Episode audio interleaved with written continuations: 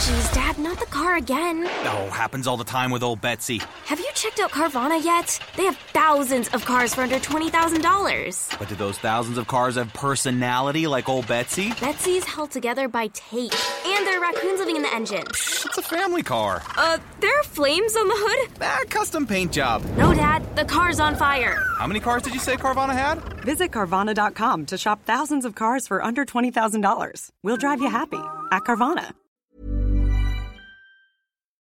Hello and welcome to the Daily Poem brought to you this month by BiblioFiles. I'm Heidi White and today is Monday, February 21st. February is Black History Month. Uh, and in honor of that, I'm going to read for you a poem by American poet Jericho Brown. He's a contemporary poet. He's written three volumes of poetry, Please, the New Testament, and the Tradition. Uh, the tradition was published in 2019 and it won the Pulitzer Prize for Poetry and was a finalist for many other awards. Uh, Jericho Brown has won many awards for his poetry. He's also an educator. Uh, he's an associate professor and the director of the creative writing program at Emory University in Atlanta. Uh, and today's poem is called The Card Tables. And this is how it goes. Stop playing you do remember the card tables, slick stick figures like men with low cut fades, short but standing straight because we bent them into weak display. What didn't we want? What wouldn't we claim? How perfectly each surface was made for throwing or dropping or slamming a necessary portion of our pay. And how could any of us get by with one in the way? Didn't that bare square ask to be played on, beaten in the head, then folded, then put away, all so we could call ourselves safe now that there was more room, a little more space?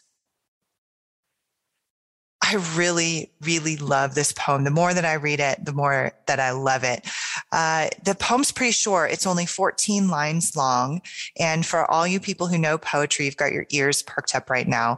Uh, and it is a not quite a sonnet. It does not meet all the criteria for a sonnet, which is a very rigid form. Uh, but uh, Jericho Brown here is playing with the formal elements of a sonnet.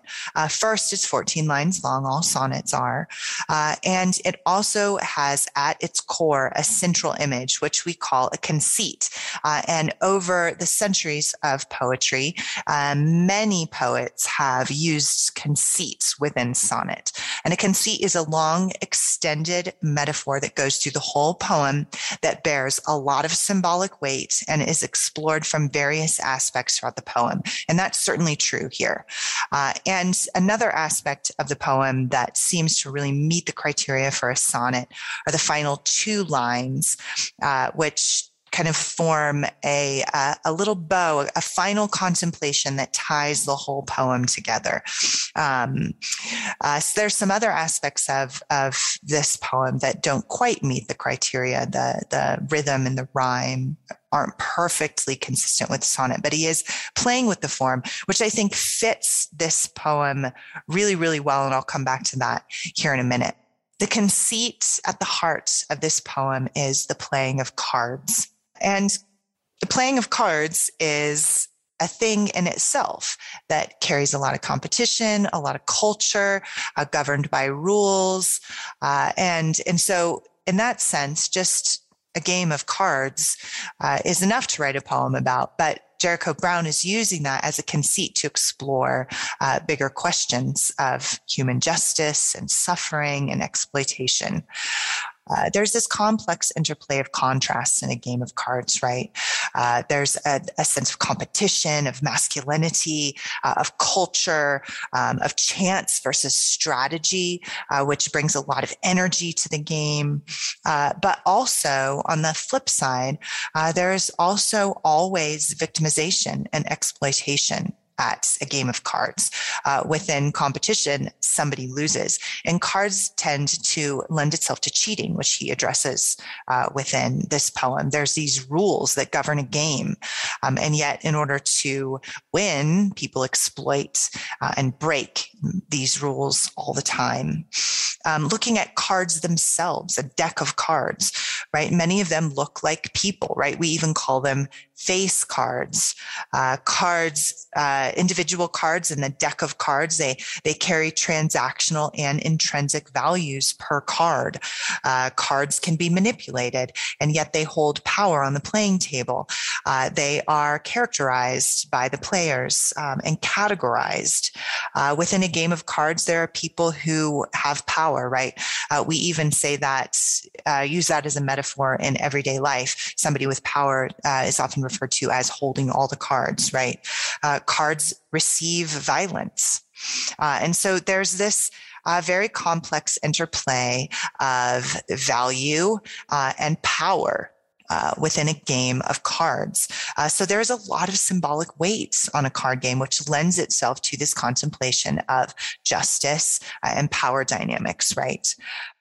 Like all great poets, Jericho Brown uses this uh, conceit to explore multiple levels of human experience and existence. Uh, on the personal level, here, a card game can bear the weight of personal triumph and trials within an individual's life. Uh, on the public level, uh, this poem explores, as I said, justice, uh, human justice, social justice, and power dynamics. Who is holding the cards, uh, and and and what is what does that mean uh, for a society, right? Uh, and on a more universal level, this poem explores human suffering and the nature of happiness as a game, right?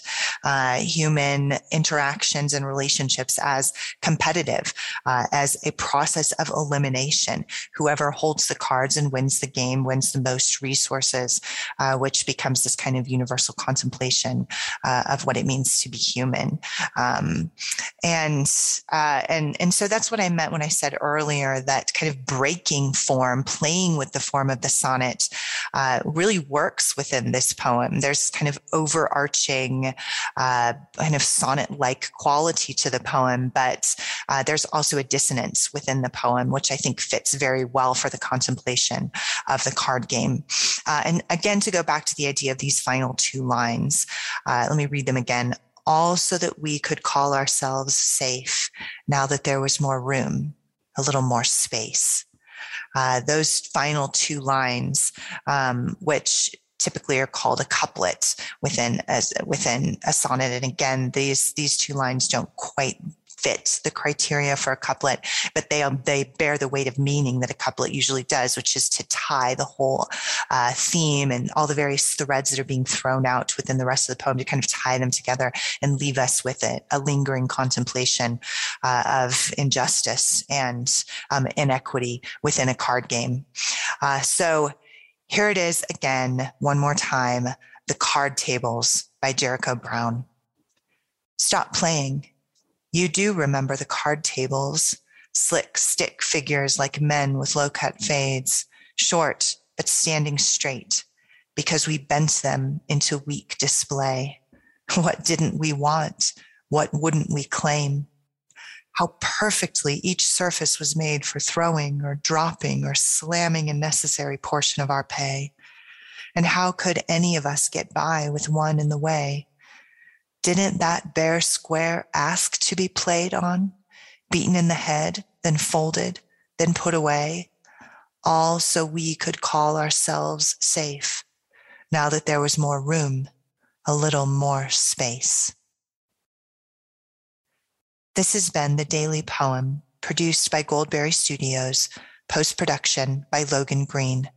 I'm Heidi White. Thank you for listening, and we'll be back again tomorrow with another poem. This episode of the Daily Poem is brought to you by BiblioFiles, a production of the Center for Lit Podcast Network, where the Andrews family brings the great ideas of Western literature to bear on the life, art, and culture of our modern world. Look for BiblioFiles, that's BiblioFiles with an F, wherever you get your podcasts, or find curriculum materials, online classes, and book clubs at centerforlit.com.